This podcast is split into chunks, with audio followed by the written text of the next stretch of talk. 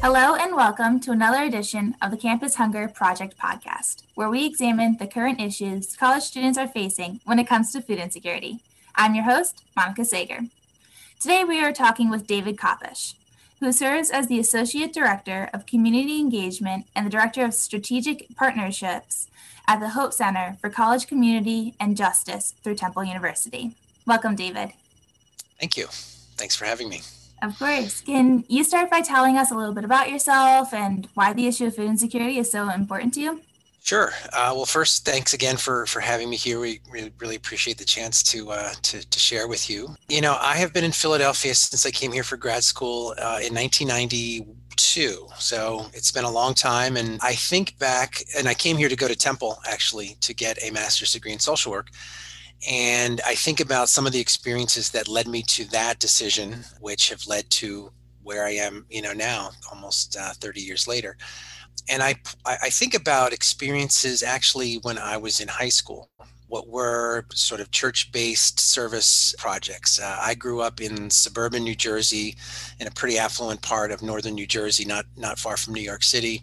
And I remember the, the sort of bubble uh, of my upbringing uh, popped when I had some experiences in uh, Newark, New Jersey, and at the Port Authority bus terminal in New York City. Which at the time, this is in the 80s, and this is at a time when the homeless uh, situation in our country really was at a crisis point. It was before most of the systems and organizations uh, that we have um, come to rely on to address homelessness uh, have, were in place, and so it was it was uh, it was a very tough time for for folks who were uh, homeless uh, in this country and and in, and in, New York City, you know, dramatically so.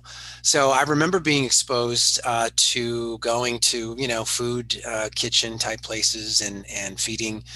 programs as a teenager and literally it was like the veil had been lifted you know in terms of the realities that uh, so many people in our country were, and, and literally right down the road from where I was living, were, were, were dealing with. And so, you know, I think those early experiences of being face to face with folks who did not have enough to eat, did not know where their next meal were going to come from, and, and just sort of being really moved by that shaped a lot of my my thinking uh, moving forward and, and eventually led me to want to end up going back to school and, and getting a degree in social work.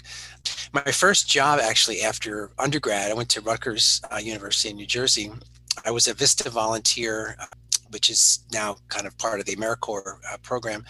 And I worked at a place called Food Lifeline, similar to what I would say maybe Philabundance here in Philadelphia. It was a, a large network of food distribution, food bank supplier.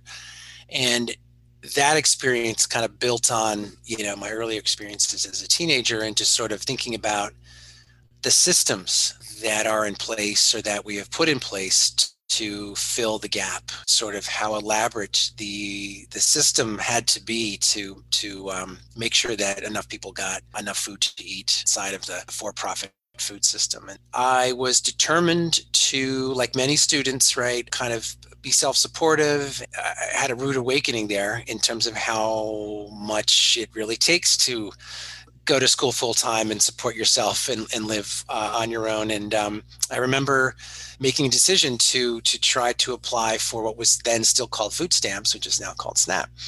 Uh, and I remember going through my own experiences of shame and guilt and doubt in terms of, you know, well, why should I have to do this? Or am I, I'm certainly not as needy as so many other people. Should I even bother with this? You know, it was embarrassing to go to the, to the public assistance office and it ended up not working out. Um, and it's interesting because we're working on SNAP issues now, and I've no idea how that system worked as a 22 year old, 23 year old, uh, and it ended up not working out, and I wasn't eligible for some reason, and I remember being, being very frustrated with that. And you know, again, those those early experiences as a young person, I think, really shaped much of the work that I'm involved with today.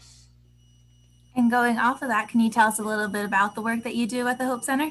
The Hope Center is what we call an action research center. We are based at Temple University. We are part of the medical school there. And the research that we do is an analysis of we call experiences of basic needs insecurity among college students. And what we mean by that is food insecurity, housing insecurity, homelessness, as well as other things like struggles affording childcare, struggles with transportation costs, et cetera. And how we study these things is through uh, a national survey that we that the Hope Center has been doing for five years. And over those five years, I think about 400,000 students at close to 500 schools around the country have taken this survey. We call it the Real College Survey. And from that survey data, we produce reports showing overall levels of food and housing insecurity and homelessness among students. And then we produce reports for individual colleges. So we get colleges to agree to field the survey so that we have a you know a sizable pool from each college so that we can say with some certainty to that college, this is the percentage of students in your school who are experiencing these things. So then we take that data and we sit down with them if we can or if they are interested in kind of doing uh, more with the data and and we we sort of look at well what are some things in place here on campus that do try to address these things, right? What could be strengthened? What else could you try? What's working? What's not working? A lot of technical assistance to colleges, again, helping them think through strategies, helping them implement what seem to be best practices from other schools. And then we do policy advocacy. So, you know, we know that colleges can only do so much in terms of addressing these issues. And we know that at some level, there's got to be public policy. We will uh, often um, produce policy papers, policy recommendations, and then try to engage policymakers to say, you know, hey, here are some things you should be looking at. Uh, as you address this issue. So sometimes it's reactive. So sometimes there'll be something that is moving through a state legislature or federal and Congress and we say, oh, we better try to insert ourselves here because it looks like this bill is going to not be good for students. So let's offer, you know, our our research and our and our data. Other times it's more proactive. You know, if if we might try to approach a legislator uh, directly and say, hey, you know, here's here's something you may want to consider introducing. And and my role in particular as community engagement uh, point person is to try to build connections with groups that, uh, generally speaking, outside of higher education. So, uh, again, we, we believe that while colleges and universities can do more and should do more uh, in terms of uh, addressing these issues, we know they can't do it alone, and we also know that policymakers aren't oh, you know going to do everything that we would like them to do. So we we try to engage community groups. We try to engage on, on the food insecurity side um, in particular, here in Philadelphia, we're engaging groups like Philabundance, Sharing Excess, uh, Challah for Hunger, obviously, uh, national groups like Swipe Out Hunger, um, other local groups like Coalition Against Hunger and Community Legal Services that does work around SNAP. So my role is, is to try to engage those groups that are outside of higher ed to see, you know, can can we form partnerships here? Can we introduce colleges to community groups that are working in these areas that could be helpful to them? You covered a few different things that I'd like to dive a little bit deeper into. Mm-hmm, mm-hmm. Specifically with the research, have you seen that there is much support for food insecure students on college campuses? I would say yes, and then also it, it depends, right? So I would say that there is a spectrum of how developed a school's infrastructure is and and well knowledge commitment to and, and infrastructure to address food insecurity. There's all kinds of reasons for that. Some of it is resources, some of it is they they literally didn't know some schools that this was an issue on campus. That's becoming less of so, I think, which is testament to all the groups that are doing this kind of work. We've made it more public knowledge that this is real.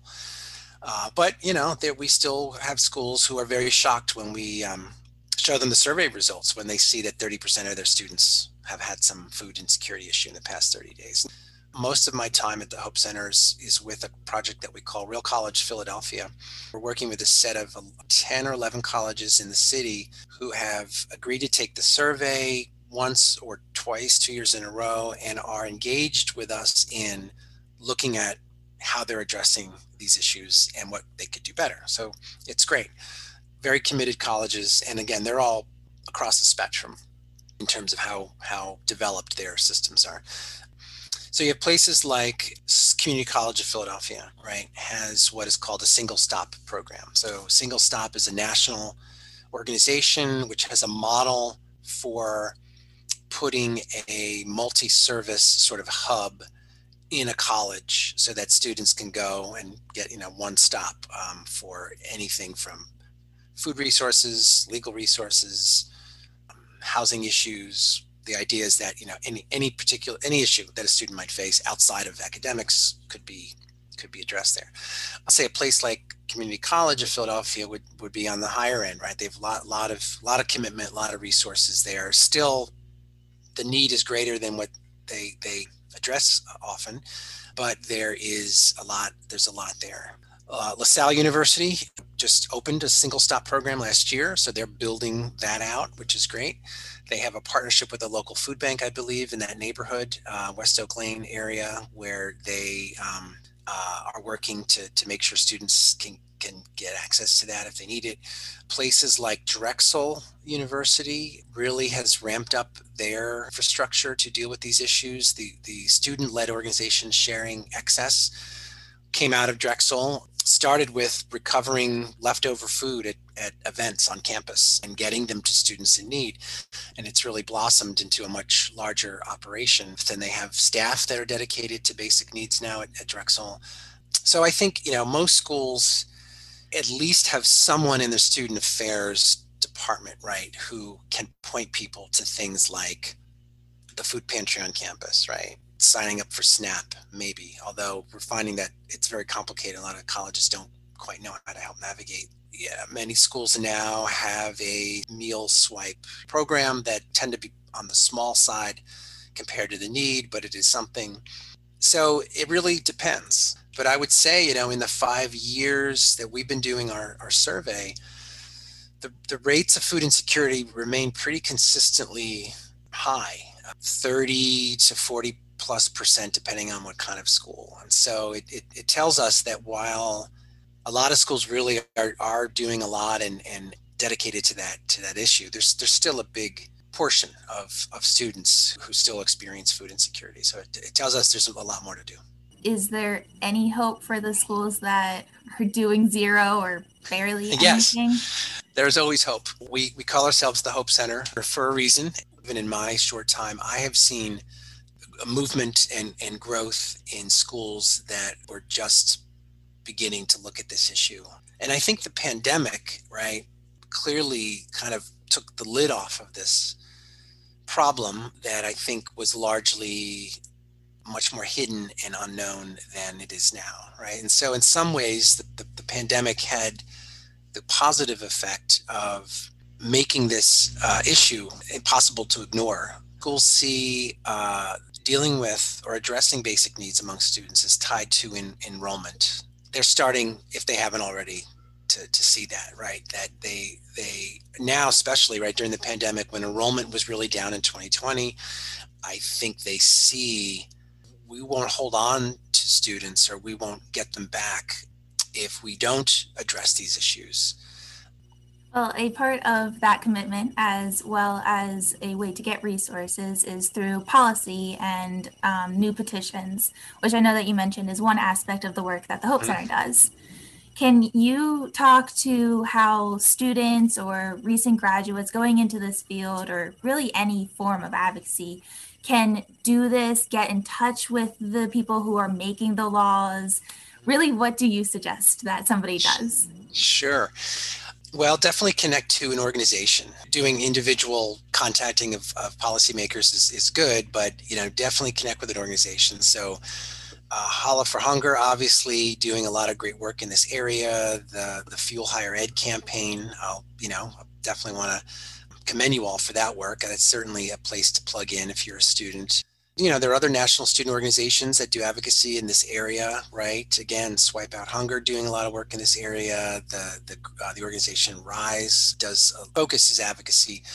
From what I'm seeing, student governments can also be pretty active and effective advocates in this area from what I understand, the meal swipe programs that are in place across the country have, have basically all been student driven uh, campaigns, which can be very a very complicated situation. It, it does take organized long-term commitment to move something like a meal swipe program because of all the administrative hurdles dealing with the food service provider on campus and contracts that they have with the school and et cetera, et cetera. But it is, it obviously is possible and, and it's been done. So think if we're talking about state or federal policy, a couple things come to mind. One is we get this all the time at the Hope Center. So we will we will put out a um, report on a on a survey, and we'll we'll get a lot of press uh, inquiries. We'll we'll get a lot of press attention. However, more and more, uh, or maybe this has always been the case, but it seems like I've been noticing more. They want to know a student story, right? They want to know. Quoting some researchers is one thing, but they feel, and they're they're right, that the story is more compelling and maybe might have more impact if there are students telling that story themselves. You know, students should keep that in mind. It might feel as a student, you know, uh, what you know, what power do we really have, and you know, that kind of thing. And and I think uh, on this issue in particular, I think the student voice is very is very powerful.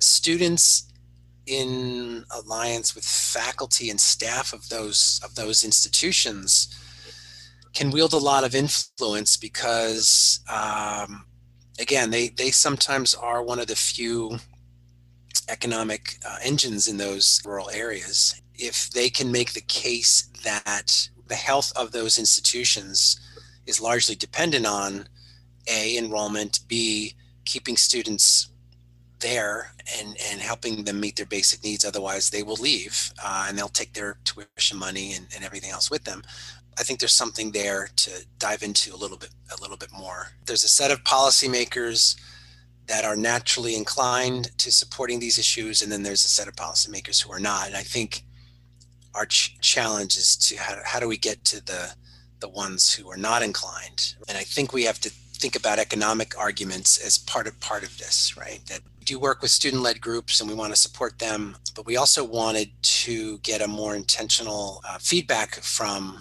students. And so we, we created something called a Student Leadership Advisory Council from colleges that we've had some relationship with where we've done our survey or where we know that the president's doing good work around basic needs and they nominated students from their from their student body to serve on the student leadership advisory committee these group of students all of whom have had issues with with these basic needs in their own in their own lives to to sort of inform our work and to tell us as researchers and, and advocates how we should be talking about these issues you know how we should be conveying these things to students how are students responding to the data that we put out. Should we be putting it out in a different way or talk you know? So that's that is also another way i think um, for students to to play a role I definitely appreciate that you mentioned the student voice. Not only is that one thing that this podcast is trying to do, but also I feel like it's left out most of the time. Um, and mm-hmm. it's definitely an important aspect that, like you mentioned. So, almost a philosophical question next. Sure. I know that you've done work beyond the Hope Center previously with Power, the Women's Community Revitalization Project. And while they might not be specifically about food insecurity, obviously a lot of the issues all are intertwined why is it so important for nonprofits to be doing this work and pushing it for the government to do something about it? The short answer is because very few others are. So someone has to. If we're talking about student hunger, there's the colleges themselves, right? They have a role in pushing these issues and they have a role in addressing them absolutely and many of them are and there are college presidents who have become champions for these things but again, they're limited, right? Uh, if they are public institutions, their hands are particularly tied when it comes to, you know, actively lobbying for a particular piece of legislation uh, that would deal with these issues, right? And so they have limitations. Um, sector of elected officials, you know, again, you've got some champions. So that leaves a lot of space and a, and a lot of need in terms of, well, who's really pushing these issues? in general, uh, my experience, and I think the experience of our of our country, right, shows that you know these things, systems don't really change, policies don't really change, unless there is some from below that's that's agitating for it that's pushing for it right so that's that's kind of a, a simple way to look at it but i think that is the true so i think student again organized students um, the nonprofit sector with, with without them pushing and without them filling the void, frankly, we'd be in much worse shape. If you didn't have the nonprofit sector, you'd have worse food insecurity, you'd have worse hunger. Absolutely. But that can also be an empowering type of position to be in as well. Absolutely. Yeah. Abs- I mean, I- have seen so many, um, you know, just regular folks who got together in the right way and made the right strategy and, and got amazing things done without a lot of resources, whether it was on a campus getting something in place or getting getting a law passed. So, absolutely, um, it's it seems daunting. It also seems very frustrating, given our political system. And after a year of you know what seemed like a crazy dysfunctional political system, I'm I imagine it feels very daunting or, or dispiriting to students or to young people or anybody really that anything can get done. But uh, I'm privileged to be interacting with groups every day and people every day, pretty much who are getting stuff done despite all that, you know, and and and don't let that stop them. You know, don't let the how corrupt the system might seem or feel or is, you know, doesn't don't they don't let that stop them, right? And that gives me hope, and I hope well, that right there is a great way to wrap it all up. But is there any final takeaway that you'd like to leave with our audience? By the time listeners hear this, we might be in a different situation. But at the time of recording this, we have an opportunity all throughout this year, a, a real opportunity around helping students access uh, SNAP benefit. College students generally have had a hard time ac- accessing SNAP because the rules around who is eligible have been very complicated. And generally, if you were a more than half time student, it was hard to access SNAP for all kinds of complicated reasons. We can do more in that area. And this year, under the pandemic, there is some new loosening of some of those rules that could I've heard estimates of up to 3 million more students could possibly get access to SNAP during this time. So I, w- I would encourage people to look into the two main rule changes for the time being are uh, work study eligibility. So if a student is work study eligible, even if they don't have a work study job, because a lot of those jobs are now not in place because of campus closures, but if you are eligible alone, that could uh, make one SNAP uh, eligible if some other things are in place. That that was not always the case, then that that is that is the case now. The other big change is if a student has a zero EFC, from their FAFSA. There's a lot of resources out there to explain these things in more depth and, in, and more clearly than I might have. But part of what we're going to try to do is advocate that these things be made permanent, that they should not go away when the pandemic passes, that these things really will help students uh, and are needed, uh, not just in an emergency, but always. So I think uh, spread the word on that. And the other point I would just say, going back to our thing about hope and inspiration, you know, again, there's there's a lot of great work being done out there.